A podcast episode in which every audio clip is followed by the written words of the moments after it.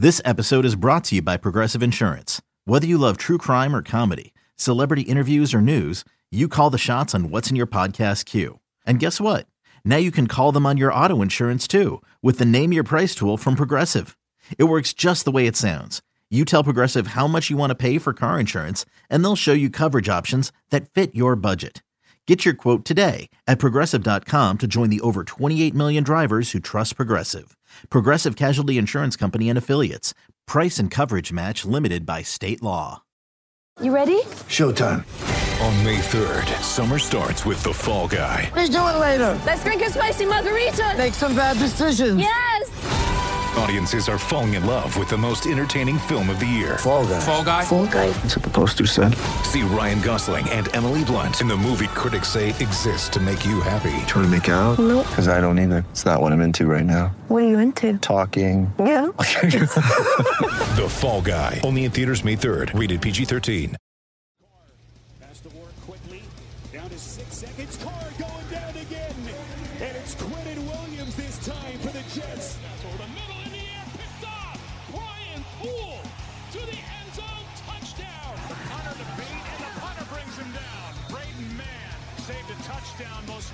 Looks right, fires a bomb down the right sideline again for Mims. What a catch! And welcome back to an episode of the Cool Your Jets podcast. We're your hosts, Ben Blessington and Michael Nania. Back to our regular scheduled CYJ pod Monday morning. We're going to be ranking the head coaching candidates. But first, Michael, I want your thoughts on, on the overall crop of head coaches. We've had a lot of podcasts this week breaking down each and every candidate. So I feel like we're pretty well equipped to give our thoughts and our rankings. But your overall take on the class and how it compares to other classes, such as 2018 when the Jets last made their head coaching hire. Yeah, I really like this group, and I already did even before we did the series of interviews. But after hearing all these pitches, and you know, some were more optimistic than others in terms of how they were sold to us. But after hearing all these different perspectives on these candidates, I feel even better about them. So I think this is a really good class, and there are more than enough good candidates out there for the Jets to have, no matter wh- who goes where uh, with the other openings that there are more than enough candidates to where there should be someone good left for the Jets. As long as they stick with the attractive up and coming candidates that actually offer a lot of intriguing upside and don't go with a retread option or you know someone else's trash like in Philadelphia then as long as they don't do something like that there are more than enough good options for them that at least for me personally that I am definitely a fan of Yeah, there's really no bad candidates that the Jets have interviewed. There's a few that I would be upset with, and we'll get to that in just a minute. But I agree with you. I mean, I think I, I know a hell of a lot more about all these candidates, and and I some were more optimistic, but I felt like we did a good job of, of hearing kind of the balanced pitch, at least the negatives, and, and I, I just feel like I understand how these guys have fit into the New York Jets organization. And I think there's some coaches, and when we do these rankings, I'm doing it for the New York Jets because I think there's some coaches that could be very good but I think this ranking is is targeted towards how will they be with the New York Jets. So he ranked 11 guys, which I know is kind of a sloppy number, but uh, we wanted to do everybody that they've interviewed, and then we wanted to add somebody else that we definitely think should and will get an interview. So our top 11 guys, Michael. Let's start with 11. I'll go first, and it's the one candidate that we were kind of alluding to in the in the intro, Marvin Lewis. And look, he could be a good head coach. I think he's proved that he's not awful my issues with Marvin Lewis, and, and again, he's actually the one candidate on this list we have not done a podcast on. And I think Michael refuses to do a podcast on him. I don't blame him. I don't really want to sit down and talk I about feel, Marvin I feel Lewis. like we all know Marvin Lewis by this point I think we know the gist on him I- I tend to agree. We'll see how this process goes. And if he kind of heats up, then, then we'll definitely do a podcast on him. But uh, yeah, I think he's, I think he would be a great defensive coordinator for a young offensive if, minded. if we hire Mar- Marvin Lewis we'll be talking about him plenty so I- think that'll be enough well, that would apply to every candidate, but yeah, I get what you're saying. I think that look, he, he's certainly not awful. He's just very, very boring. And maybe that's what the team needs. But when you think about where this team is with Joe Douglas, a lot of optimism after an otherwise treacherous season, to hire a 62 year old head coach with zero playoff wins just doesn't do it for me. He might come in into the Jets organization and go seven and nine, maybe nine and seven. Maybe he'll get that evasive playoff win. But do you really see the Jets winning a Super Bowl with Marvin Lewis? Because I don't. I, and we're in the business of winning Super Bowls. And I just think he's just not the right guy for the Jets. As I said, if he was paired with a young offensive coordinator and the Jets hired Lewis as the defensive coordinator, I would be happy with that. But if the Jets were to hire Marvin Lewis, it would feel like Adam Gase to me all over again. And I tweeted that. I quickly deleted it because nobody was understanding what I was, what I was saying. Obviously, Marvin Lewis is a better coach than Adam Gase. He's a better candidate than Adam Gase, but it's the similar ownership. And, and I guess you would have to blame Joe Douglas a little bit here going with these. I mean, I don't even want to call it the safe option, but they're not taking a chance. They're not taking that leap. They're not going for somebody who really can win Super Bowl. Going with the more recognized and established name. Right. It, it just feels like Marvin Lewis would be, um, uh, I don't even, just a depressing hire, I guess is what I would say. So he would kind of take the air out of the Jets balloon, uh, per se. And look, he could come here and have success, but if the Jets do hire Marvin Lewis, I'm not going to spend the entire summer talking myself into him. I'm going to keep this the same take. But if he comes in as a defensive coordinator, I'll be happy. Michael, who's your number 11? I actually have a different number 11, surprisingly enough, even wow. though I refuse to do a Marvin Lewis podcast. But my number 11 is Aaron Glenn. And I do think there is, you know, like we talked to John Hendricks about, he is an underrated coach, a guy who does bring a lot to the table. But for me in this position, I would take, because obviously I'm putting Marvin Lewis ahead of him. We'll see which ranking, but I would kind of rather have Lewis, who's actually has head coach experience and was relatively successful, even though he didn't win any playoff games, than take a chance on a guy who's a position coach making the leap to head coach. I just do not think the Jets are in a position to take a chance on a guy like that. So I have Glenn as my number 11. Yeah, and let's talk about Glenn because he's actually my number 10 candidate, and we'll see how much Michael and I differ. I was kind of surprised. I'm going to imagine Marvin Lewis is 10. Am I correct? Well, maybe nine spots higher than that. No, we'll see. We'll see. Well, we'll okay, see. but I'm we'll, withholding this. Okay. No spoilers. All right. all right, all right. Well, I'll, I'll hop into Glenn because he's my next guy at number ten, and I kind of I agree with you.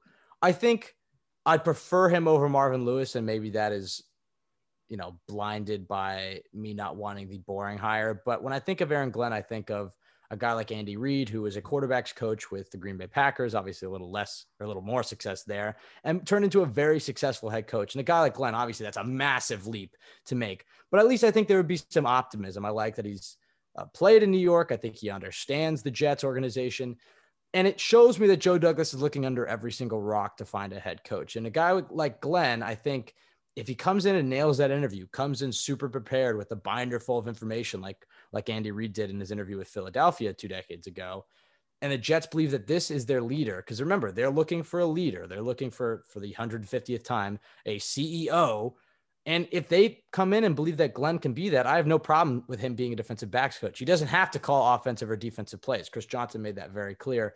So I think if Aaron Glenn were to hire, I would feel a lot more optimistic because I would feel like wow, he really smashed that interview. I mean, they're not going to hire a defensive backs coach unless he really murdered it. And that would give me optimism. It's kind of how I felt about the Giants with Joe Judge, who I think had a very fine rookie season. And I, he was, he was a hire that was heavily criticized by the media, but I kind of felt like, well, if you're going to hire somebody this under the radar, they had to have murdered the interview. There has to be some sort of confidence there. And I, that would give me a lot more optimism about Glenn than a guy like Lewis, which I would feel like, okay, Douglas is clearly just relying on his Baltimore connection. And we really know who Marvin Lewis is as a coach. I mean, unless he spent this entire year or two years that he's been away from football, redesigning his entire program and, you know, building an all-star cast or, uh, of, of a staff, we know who Marvin Lewis is. And Aaron Glenn, I think, would give me some optimism. But I understand the low ranking. He's number 10 for me. He's I think there are much better, more proven candidates and guys who can build a better staff than Glenn, but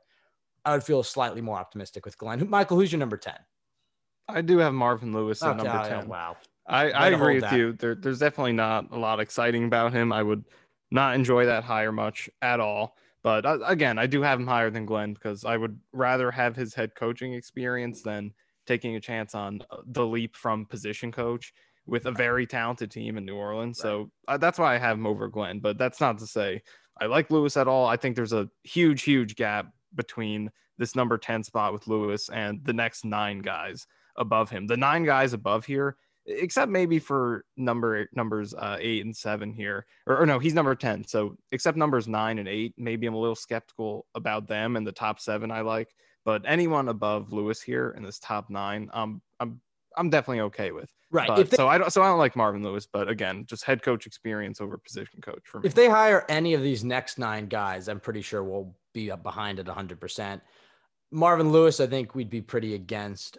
Aaron Glenn, and, and not to circle back to it, but I just feel like as a candidate, Marvin Lewis is a stronger candidate. But if Aaron Glenn is the higher, I think that there's just a lot more optimism about, like, okay, what do the Jets see in this guy? Uh, that would make me, I feel like I could talk myself into Aaron Glenn, at least for an offseason. Um, but number nine for me is Joe Brady. And I know he's a candidate that a lot of guys like. Uh, obviously, he's fun. He's offensive. People see him as the next Kyle Shanahan or the next Sean McVay. I just think he's too green. I just think he's a guy with one year of NFL coordinator experience. He's 31. What type of staff can he build? He has, and as Elena pointed out in our in our interview with her, the guy has virtually zero connections. I mean, that entire Panther staff is mostly Baylor guys. I can't imagine he's going to rid uh, uh, uh, Matt Rhule's cabinet. I mean, I can't imagine he's going to just take all of his guys. He probably has some connections across the NFL. It was rumored that he was going to be Wink Martindale's offensive coordinator two years ago if Martindale were to get the Giants job. But I just I worry about the staff. I worry about the experience, the age, him coming to New York. I don't know if he's ready. And Elena didn't necessarily give the most glowing of reviews about him. She clearly likes him as an offensive coordinator and thinks he's a good offensive coordinator. But she did point out some criticisms uh, of Brady. Michael, who's your number nine? My number nine. This could be a huge shock. Um, I'm probably gonna light the podcast on fire. Oh, I know who it's gonna be. It's Joe Brady. We're on the Oh, same exact geez. page. Fuck you. but but but I agree. I agree with a lot of what you said.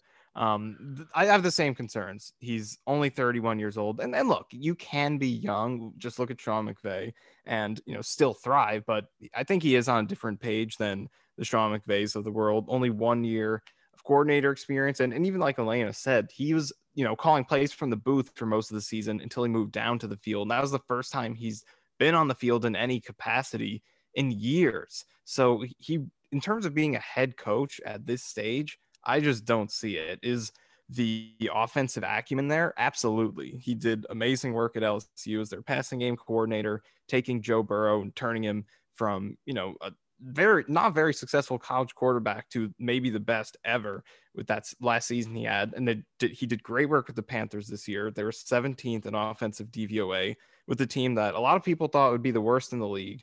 Four guys had over a thousand yards from scrimmage: Robby, Curtis Samuel, Mike Davis, and DJ Moore. And the first three of those guys had their by far their best seasons in the league.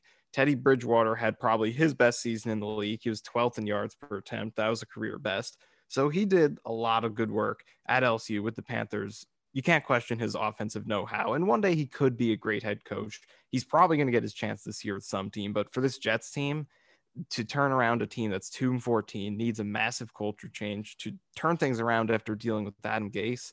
I don't think Joe Brady's the guy for me. He definitely there's a lot to like about him, but for this Jets team, that he, he's too green. And the staff questions are a big one too. Where is he going to build that staff? Like you said, Panthers, mostly Baylor guys. He's not going to be able to take many, if any of those guys with him. He was with the Saints for a couple years, but that's going to be tough also because it's been a while. And that is, you know, Sean Payton's staff. That's a, an attractive place to be. I mean, look at Aaron Glenn getting head coaching reviews as a member of that staff or interviews as a member of that staff. So I have a lot of question marks about Brady. There's a lot to like. He could be really good. He probably will be as smart of an offensive mind as he is.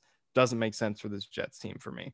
Yeah, right now I think is the key part. I think Brady will be a good head coach in this league, but it's just the Jets have gone with the pretty much exact opposite of the previous coach, the last four coaching hires, and they're look, going to look for the opposite of Adam Gase. And obviously, Joe Brady has many differences to Adam Gase, including having a successful offense. But Joe Brady's style of coaching, and this will come up with a few other of these guys, is going to be too similar to the I'm going to run the offense, you're going to be the head coach of the defense. And how many times do we have to see or hear Chris Johnson and Joe Douglas say we want a guy who's going to run the entire team? So it seems pretty dead set that they don't want to go back to that model, even though it has proven to be successful in LA and San Francisco. The Jets clearly want a guy to oversee the entire operation. Because, like you said, I mean, they're a team that is down in the dumps and in the basement and the cellar of the NFL. They need a program builder, a guy who can turn it around.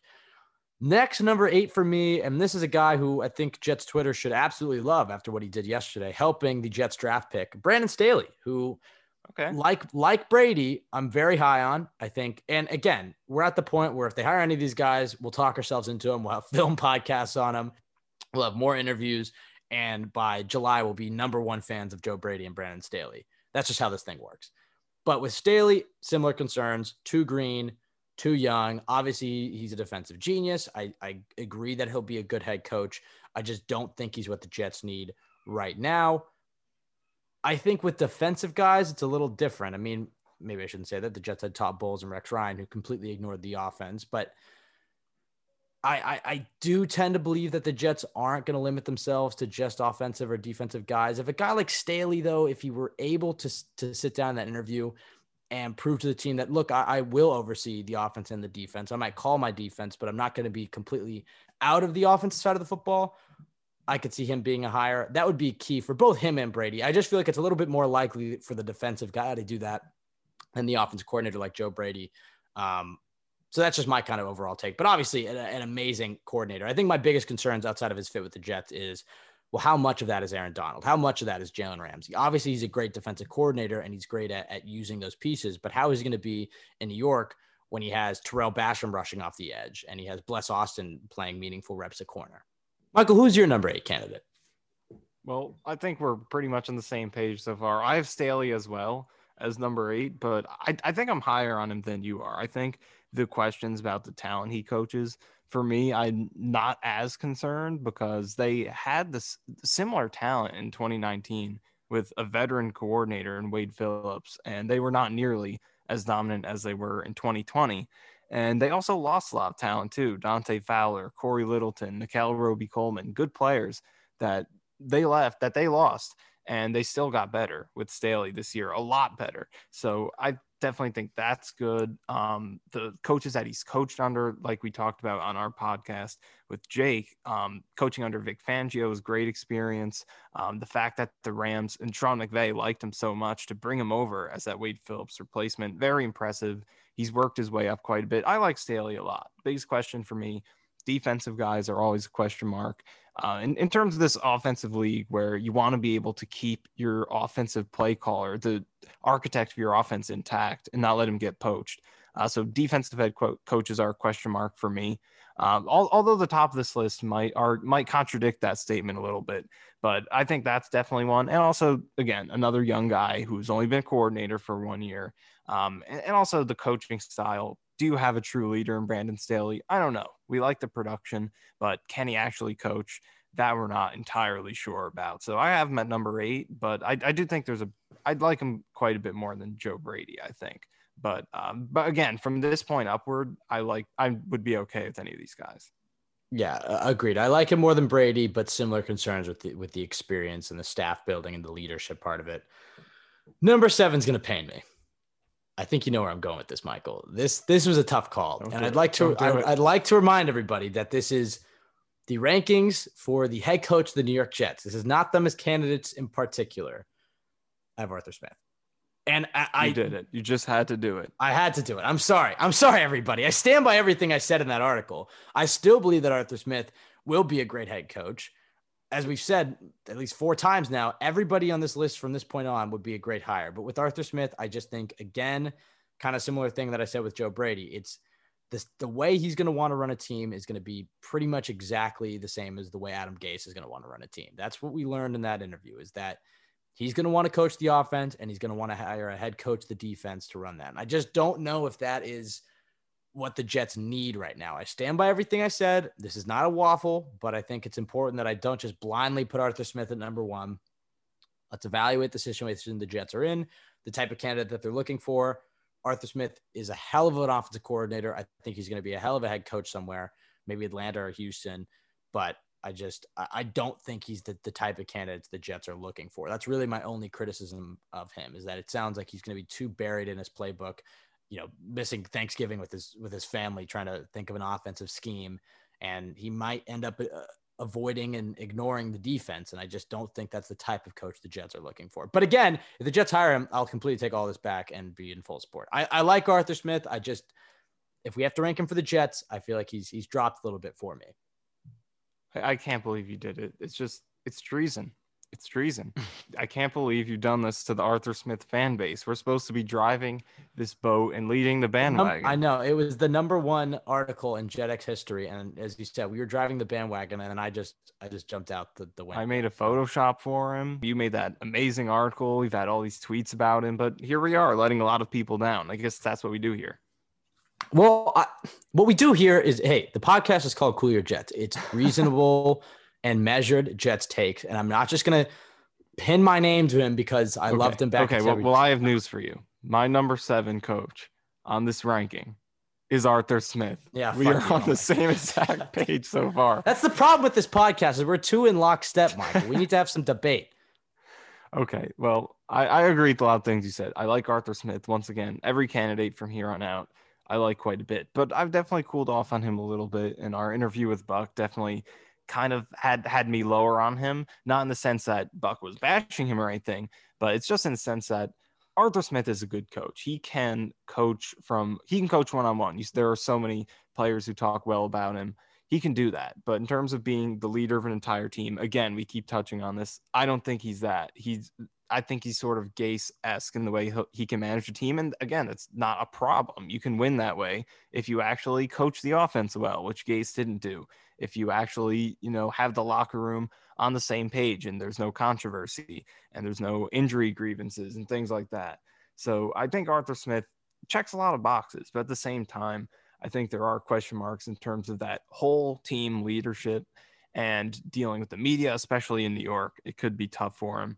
And then on offense, I think he, I the Derrick Henry thing. I'm I'm a very not anti running back guy, but I do believe that running backs are very much a product of their sporting cast. So I don't totally believe Derrick Henry carries Arthur Smith.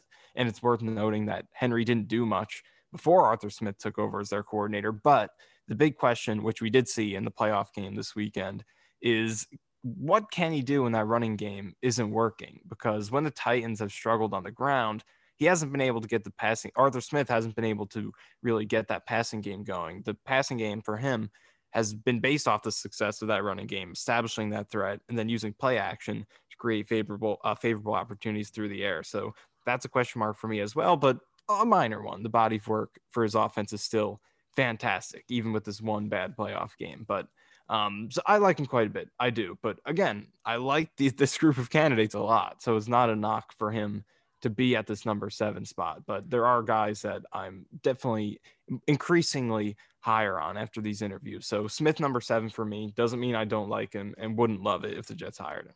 Yeah, and I think it sounds like Atlanta and Arthur Smith is a, a budding potential hire there. I mean, you never know; they have to go through their interviews. But if he goes to Atlanta, I think he's going to be great. It's just I have don't have concerns about him as being a successful head coach. It's can be a successful head coach with the Jets. And, you know, I like to think of these guys, well, how are they going to be when they have to get up in front of all 53 guys and address the team? And I could really never picture Adam Gase doing that. In fact, Jamal Adams basically said he doesn't ever do that.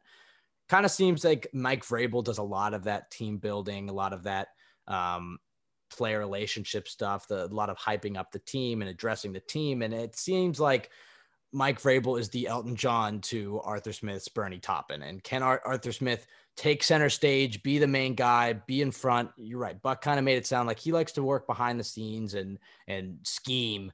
And to be a head coach in New York, especially with what the GM and owner want, you kind of need to be at the front of the, the train. You can't really be back and, and scheming like Adam Gase tried to do. You have to take everything on the chin. I think that's one of the things Rex Ryan did very well is he one was fantastic addressing the team, but in those post game media conferences, he always took blame. He always said this is on me. And when when things went right, he always dished out credit. I mean, he was a fantastic leader. He had other issues, but that was one of the things he really nailed.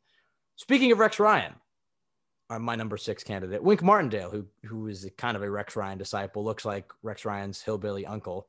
Um, I think that he is exactly what the Jets are looking for. He's the one candidate on here, though, that we have till this point recording Sunday night.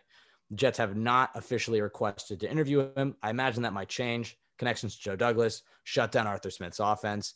And since he's become the, the defensive coordinator for Baltimore, they've been fantastic. I mean, there's no other way to describe it. And a lot of people around the league think that when you think of those CEO candidates, that Wink Martindale is at the top. Michael, who's your sixth candidate? Well, we're finally not uh, in step here. I do have a different number six candidate. And for me, number six is Eric Bieniemy, a guy who I like quite a bit. Once again, I like all these candidates from here on out. I like Eric Bieniemy. I think his role in that offense is definitely greater than a lot of people give it credit for. Um, it's not necessarily that he's just lucky to be a part of it. I think he does have a bigger part in that success of Mahomes, of that entire team, than most give him credit for. But at the same time, it's still a concern. I'm in the middle on it. It's definitely a question mark whenever you have whenever you have a coordinator who comes from under the head coach's strength, it's a question mark because you know guys like Brandon Staley, guys like Joe Brady, these guys are the captains of their units. But Eric Bieniemy's under Andy Reid, who's you know obviously the main architect behind that offense and was already having success, a lot of success even before Patrick Mahomes got there. Not to the same extent, but he was leading Alex Smith to hit by far the best production of his career um, before Mahomes took over. So we know Andy Reid is great and Bieniemy's coaching under him. So that's a question mark. But I think there's a lot to like about him from a coaching standpoint. He definitely seems like a guy who, even though he's an offensive guy, a former running back, we know the offense is his strength. The leadership aspect seems to be there with him. I could see him leading an entire team. The offense will be his focus, but he's a guy who I could see getting from the locker room, firing everybody up, having a great relationship with the players. He is a former player himself, spent a long time in the league, and players should respect that. And that's something that I don't think actually any of these other candidates bring to the table. Actually, having played in the NFL, I could be wrong on that. I'm pretty sure none of them have, other than him, of, at least of the guys in this list. So I think that's an advantage. I like him quite a bit. I just have question marks of uh, how involved in the success is he? I'm not questioning it as much as I think his biggest critics are, but I still am a little skeptical of it. Yeah, I've had Eric Bieniemy kind of fluctuate all uh, around my list. It really just depends on the interview, and and that's obviously all these guys. It depends on the interview, but when you look at Eric Bieniemy's body of work, there are serious questions about how much is Patrick Mahomes, how much is Tyreek Hill, Travis Kelce, Andy Reid, etc. How much is he doing? He's not calling the plays, but they have talked about him as a leader of men, and that is something that is important to remember about Bieniemy. He's not just an offensive guy like Arthur Smith or Joe Brady, one of these guys that's just head buried in the playbook all the time. And then it's like, well, he's not even calling plays. So what is he doing? It does sound like Eric Bieniemy is a true leader on that team. He does design plays. He does have a, a say in that offense. I agree. There are certain question marks. I've had him as high as number one on my list, and right now I have him as number five. I agree. I'd be first of all, if Bieniemy was the higher, I'd be ecstatic. I would find all the positives when you when you think of the the creativity that he brings, um, the hype that he would bring. Obviously, the hype doesn't matter too much, but I do think it's one of those things where players are going to want to play for Eric Bieniemy. He has a lot of fans around the league. I'd be intrigued to see the type of staff that he could build. But yeah, I think there are some certain questions about how much um, is he involved in that in that Chiefs success? I mean, how much is that is due to him, and how much of that is Andy Reid? There are some question marks in his past. So there are some issues, but again, I mean, I would be absolutely stoked if Eric Bieniemy was the high. So Michael, who's your number five? Well, from number five, I think we're we sort of switched these two spots. Well, not sort of, we literally did. But I have number five as Don Martindale. I, I do like him as a. I think he brings a lot to the table in terms of leadership, like you said, comparing him to Rex Ryan.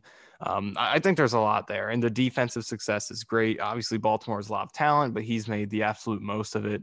Uh, so I like Martindale a lot. The fact he hasn't been inter- interviewed yet is definitely it's interesting. He definitely brings a lot to the table. And I think there was a report that he didn't want to in that first week. He wanted to prepare for this game, but obviously at this point, if he wants a job, he's going to have to take it with the Ravens still being alive. But um, he brings a lot. I think uh, even though he is a defensive head coach, I think he is. Again, I talked about this with Bieniemy. I think Martindale is the type of guy who, despite he having that clear strength on one side of the ball, he has the pure leadership ability to lead an entire locker room.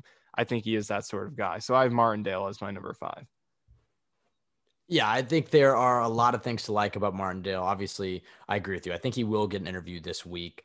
Um, the type of staff that he could build is intriguing when you hear about Marvin Lewis being a potential defensive coordinator candidate and Tony Elliott, the Clemson offensive coordinator, being a potential offensive coordinator candidate. That was one of the things that we talked about with when we did our Greg Roman podcast, who's actually not featured on this list just because we, we feel like he's probably an unrealistic candidate at this point.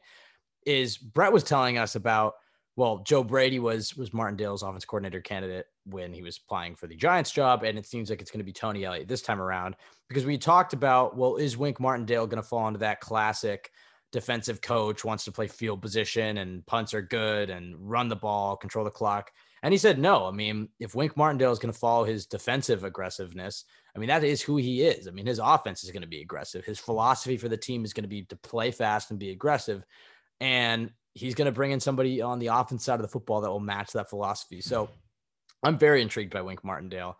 Um, and I do hope that he gets an interview.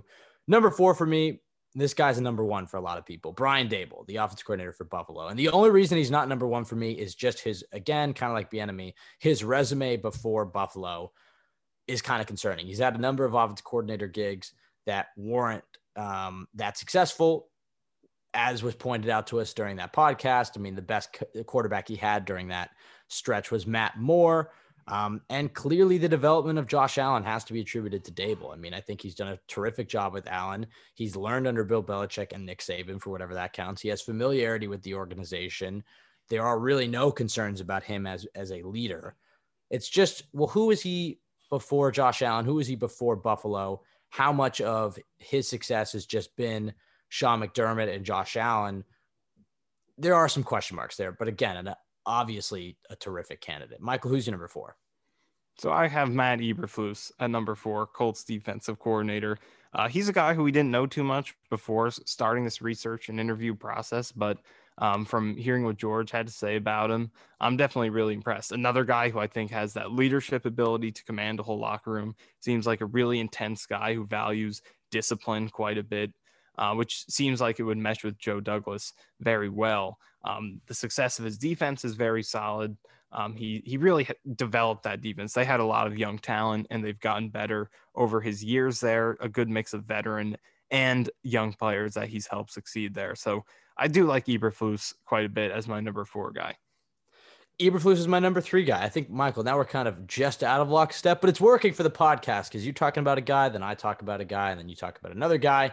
Eberflus is a top three candidate for me. He's a guy who's really shot up the rankings for me because when I first thought of it, you know, it was kind of like, okay, that would be the obvious kind of boring hire defensive coordinator. But we did that podcast, and I really listened to him and, and he talked about you talk about player development. I think that's his number one strength is just a lot of the players that he's developed, not just young players, but guys like Xavier Rhodes, who were, I don't want to say proven busts, but Jags, I mean, scrubs. And then they go to Indianapolis and he truly developed them. I think his defense plays fast, they're the fastest in the league. They play hard.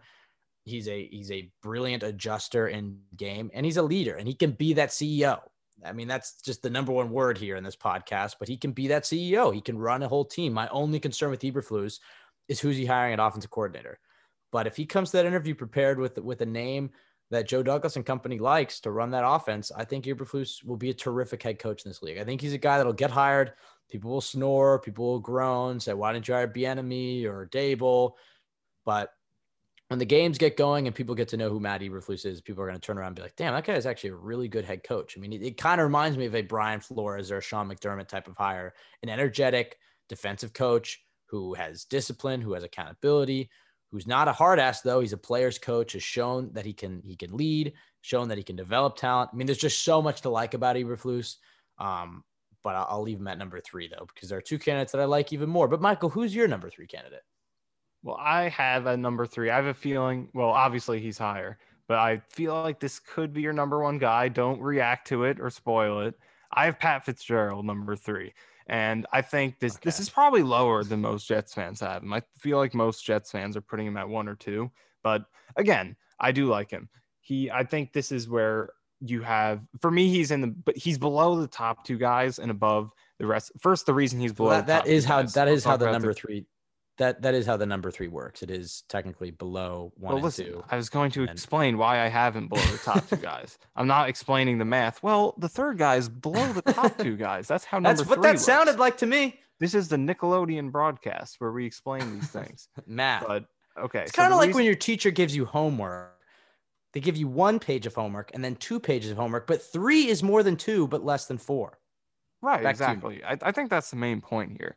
But no, listen, here are my the real reasons I have him below top two guys. I think it's I just am sort of concerned with college coaches transitioning to the league. I know we've seen some success in recent years, but it, it's still a question mark for me. Do, do does that leadership style translate to the professional level? Is a question mark for me. But he's at number three here, so there's a lot I like. I think him turning around a Northwestern program that historically is very unsuccessful is enticing for a, a team, a franchise in the position like the Jets are. And Northwestern has not only improved in terms of their winning, but they've developed more NFL talent, much more than they were in the past. So that is a big plus as well. So I, I think this is a good spot for that true CEO, program builder, culture changer coach in Fitzgerald. But the two guys I have above him, I think, bring more to the table, uh, bring a lot of that to the table, but also inter- they also bring schematic uh, expertise and production in that area and also NFL experience. So uh, I do have him at number three, but I like him a lot. Uh, his culture changing ability does seem like it would translate and be a great fit for this team. Yeah, spoiler alert, Fitzgerald is my number one, but we'll talk about him in just a minute. Because number two is Robert Saleh, and he's a guy that I went back and forth with between one and two, and I have a feeling he's probably one. Don't react. We don't want to spoil anything, Michael. God forbid. But number two for me is Robert Saleh. Saleh's a guy that I think fits exactly what the Jets are looking for that CEO, that leader. He's had tremendous success. I think the best argument you can make for Saleh is you look at the injuries that the, San Francisco 49ers had on defense this year and the fact that he still had them as one of the best defenses in all football. I highly recommend you go listen to that podcast that we did with Oscar. He really sold me. I think that Saleh is just the, the perfect candidate for the Jets. He's young, he's energetic, he's smart. I love the staff that he would bring. I mean, a lot of people are talking about Mike McDaniels as being the offensive coordinator, but if you listen to that podcast, Oscar points out that Matt LaFleur or Mike LaFleur, excuse me, was who was who's Matt LaFleur's brother, was uh, Robert Saleh's best man at his wedding. So I would imagine, and he he uh, surmised as well that Michael LaFleur would be his offensive coordinator. I love the staff that he would build. I love the energy that he brings. Uh, I really think he would be the right guy to lead the Jets into the future and onward. I went back and forth with him as number one and number two, and I'm sure you're gonna have a lot more to say about Saleh. But let's stop at number two for you. Who's the candidate?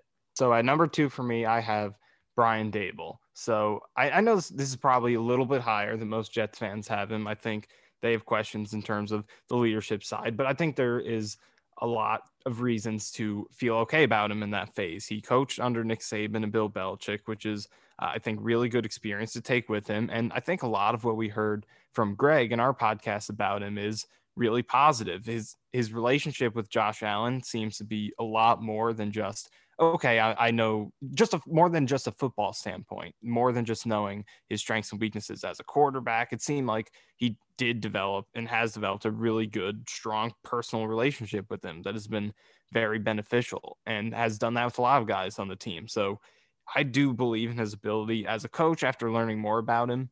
Um, and it, all that is just to supplement the re- outstanding work that he's done in terms of calling that offense and building up Josh Allen. Uh, because Josh Allen's three year development arc, where he was coming into the league to where he is now, probably the best development arc in terms of the first three years that we've ever seen from a quarterback in this league. It is flat out outstanding what they've done with him. So that is extremely enticing. And we've talked a lot about what fits for this Jets team. This is a Jets team that's going to be most likely drafting a quarterback in the first round. If not, if they do go with Sam Darnold, still a young quarterback that you have to build. So being able to develop that quarterback is extremely important. And Brian Daboll is the main architect behind one of the best quarterback developments we've ever seen in this league. So I think that is extremely important for this uh, for this Jets team, the situation that they're in. And just again, it's I think it's key to have that offensive mind uh, as your head coach in this current league. So you don't have to worry about him getting poached. Because quarterback's the most important position. Offensive play caller, offensive coordinator, whoever it is running that offense is very important to that guy's development, his success. So to have him in place, have that consistency is very important. So I like that as well. Um, so Brian Daboll, I think, good background in terms of his the coaching trees he's been a part of. I uh, love the success of this Bills offense, the creativity of it, how it adapts to the strengths of his players. Very impressive outstanding quarterback development. I love a lot about Brian Daboll. Yeah, I mean, you could convince me to, to put any person in my top five as the number one candidate. I think that's the one thing I learned about these podcasts is that pretty much after every single one, I was sold as that guy is the, the next head coach of the New York Jets. And I agree with you. I think Daboll at four for me might be a little low. Um, but I mean, he would be a hell of a hire. Um, and that leads me to number one. And this is a guy you were a little bit lower on, but still top three candidate for you, Pat Fitzgerald. And when I look at the Jets, the net, the Jets need sweeping changes. The Jets need a complete overhaul. A Don't you dare say like CEO. Don't you dare say it. CEO who can No. run the entire team. no, but they need a guy like Parcells to come in and absolutely change the culture. And Pat Fitzgerald is a culture builder. He's a program builder. He's proven he can go to a place that is at the absolute lowest of lows and turn them around into a respectable competitive program. I agree there's some questions about him making the jump from college to head coach, but I think that's less of a jump than a coordinator first time coordinator being a, a head coach. I think that Fitzgerald has been a head coach for two decades. He's been interviewed or, or tried to at least be interviewed by the NFL numerous times. He certainly has an understanding of the game. I don't think that the Jets will get Fitzgerald. I think he wants to stay at Northwestern until his kids are a little bit older. But I think if the Jets could give him a blank check and bring him in to build Joe Douglas's program, the one guy on this list that I'd be absolutely confident all these other guys, I think they could do it. But if they brought Pat Fitzgerald in, I'd be absolutely confident that Joe Douglas could live up to his to the thing that he said in his opening press conference that we want to be the best culture in all of sports. I think Pat Fitzgerald could come in and do that um, with relative ease. I think Saleh, Eberflus, Daboll, they can all do it as well. But I think Fitzgerald's a guy who has a proven track record of, of turning worst to first in terms of culture and in terms of on-field performance. I would be absolutely ecstatic if, if Pat Fitzgerald was the head coach. I think Sam did a terrific job on our podcast breaking him down. Michael, we already know number one is, so there's there's no need for a drum roll. Robert Saleh, explain it. Why are you so hyped up on him? Obviously, I went back and forth. I almost put him at one. I'm glad we differed a little bit, but obviously he's a terrific candidate and would be a, a great fit for the Jets. Yeah, like I said earlier about defensive guys. So I'll explain the one concern first, and that being that he is a defensive guy. I mentioned at the beginning of this when talking about Staley that, you know, it's a concern. It definitely is. I think better to have your offensive staff or the the mind the lead mind of your offense intact than the defense. Defense is a little more variable from year to year than the offense is. It's easier to maintain the offense. So again, that is a concern for me in terms of having a defensive head coach. But that's it for Saleh with me because other than that, there's so much to love. And the podcast we did with Oscar might be the best sell for any of the coaches that we've broken down he went into him and and he was not being biased either the points he was bringing up or the points he was talking about were very legitimate they all made a lot of sense and were extremely uh, sustainable points that make sense not just you know talking about him because you think he's good or want him to be good because he was rooting for the 49ers they were great points that make a lot of sense so to talk about style. Uh, the leadership is the first thing that comes to mind. He is extremely in- intense, but it also seems like, based on what Oscar told uh, told us, he knows when to dial it down too, and that he does have great relationships with the players, and that it's not just an act that you see on the field of him yelling and screaming and veins popping out of his head. That it, it's all legitimate. He's intense and passionate, but also a great coach from a coach to player standpoint in terms of you know just being forming those relationships with players. So the coach the raw coaching ability i think he's probably the best of any of these candidates but then you look at what he's done from a football standpoint what he did he took over niners defense that allowed the most points in the league before he got there built it up to one of the best defenses of the modern era in 2019 took that to the super bowl then probably an even more impressive job this year because without most of those core pieces no bosa no sherman they lost DeForest Buckner, no Solomon Thomas, other, many other injuries as well. Still a top 10 defense. So he did a great job this year. Uh, and then the way Oscar broke it down, just how he has built it from a schematic perspective, how he isn't a guy who has a core idea of how he plays defense. He adapted to what the Niners had. He came in and played different schemes than what he was expected to based on his background. And he continued to build it and mold it around the core that the Niners grew there. So I think that really shows you that he can carry that success elsewhere because he built that success off of not necessarily just taking a core philosophy with him that he's mastered, but adapting to what his team had. So that really shows me he can take that success elsewhere. Then you have to talk about the offensive staff. You mentioned Mike LaFleur, Mike Daniels there as well. They're passing game and run game coordinators. Both those guys are great young up and comers, and he's probably taking one of them with him to be his offensive coordinator that's fantastic from a staff standpoint uh, for him to be able to have one of those guys. Uh, and so you can feel good about the offensive side with him as well. So Robert Saleh, pure coaching ability, I think is the best. His defensive success is outstanding, and it also seems sustainable because of the way he did it, adapting to his players. Uh, and he's very attractive in terms of the staff he can bring with him. So I, I really like Robert Saleh. He's he's my number one for sure. I feel pretty good about leaving him there.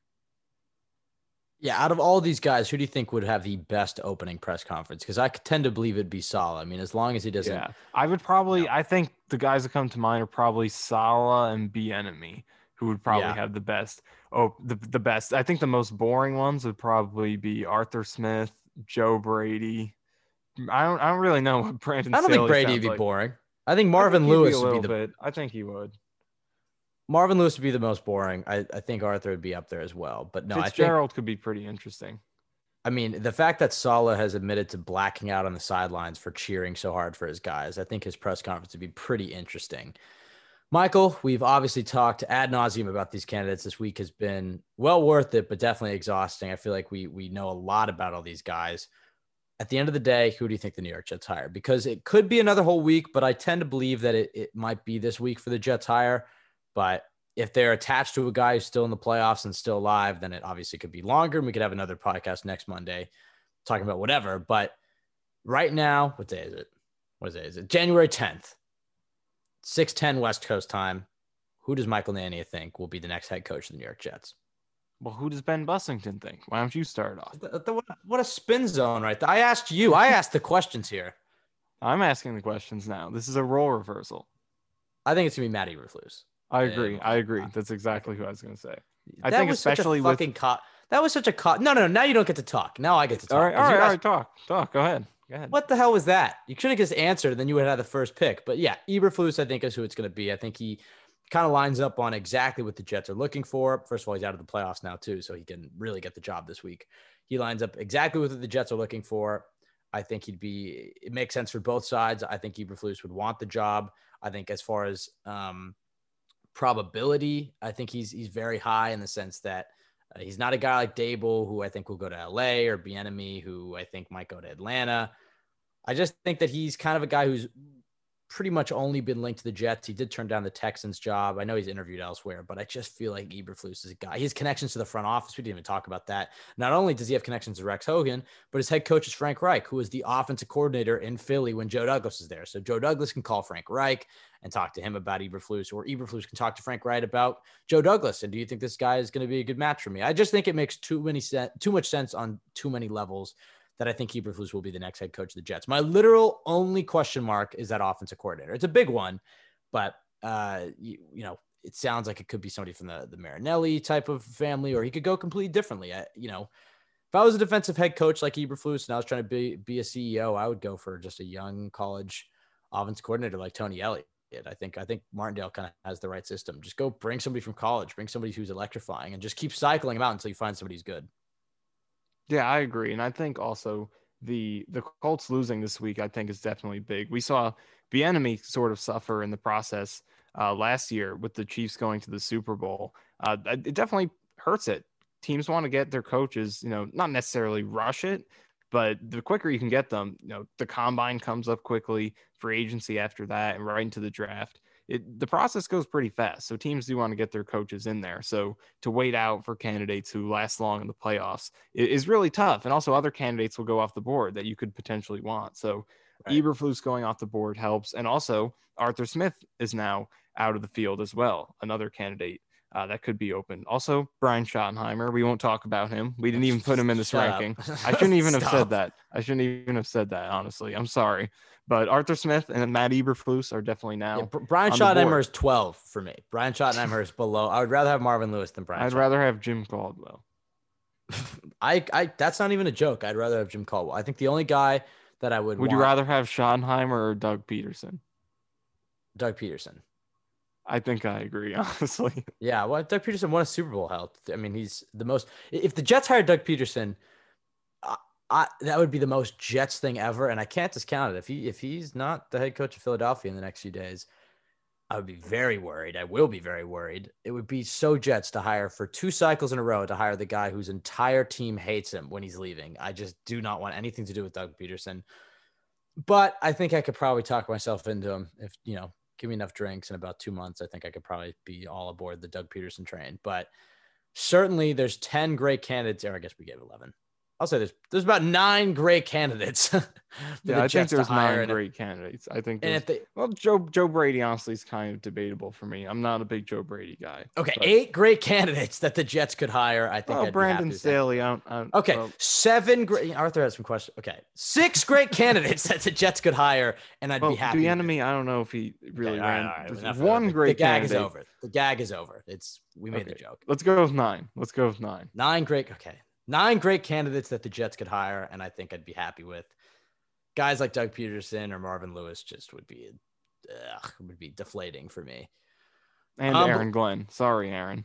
Aaron, no, I stand by the fact that I agree that on the surface, Aaron Glenn is would be a questionable hire. But if he was the hire, I could really talk myself into well, what did Joe Douglas and, and Chris Johnson see in him? I mean, if he was the hire, if they're going to take that big of a gamble, I would have like to give Glenn, them credit for going that far. Yeah, it would be so out of the box that it'd be like, well, there has to be something here where they're like, this guy must be the most charismatic son of a bitch you've ever met, and they must think he can really build a great staff and run a great program.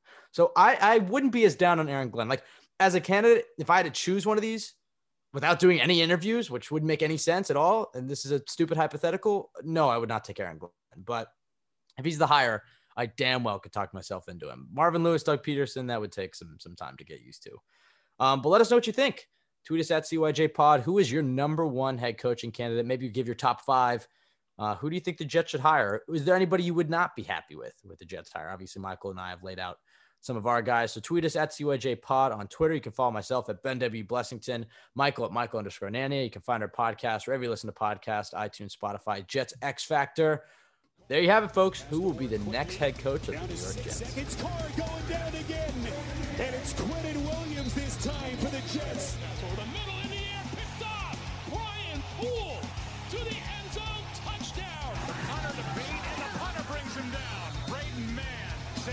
Touchdown, most likely. Looks right, fires a bomb down the right sideline again for Mims. What a catch by Denzel Mims.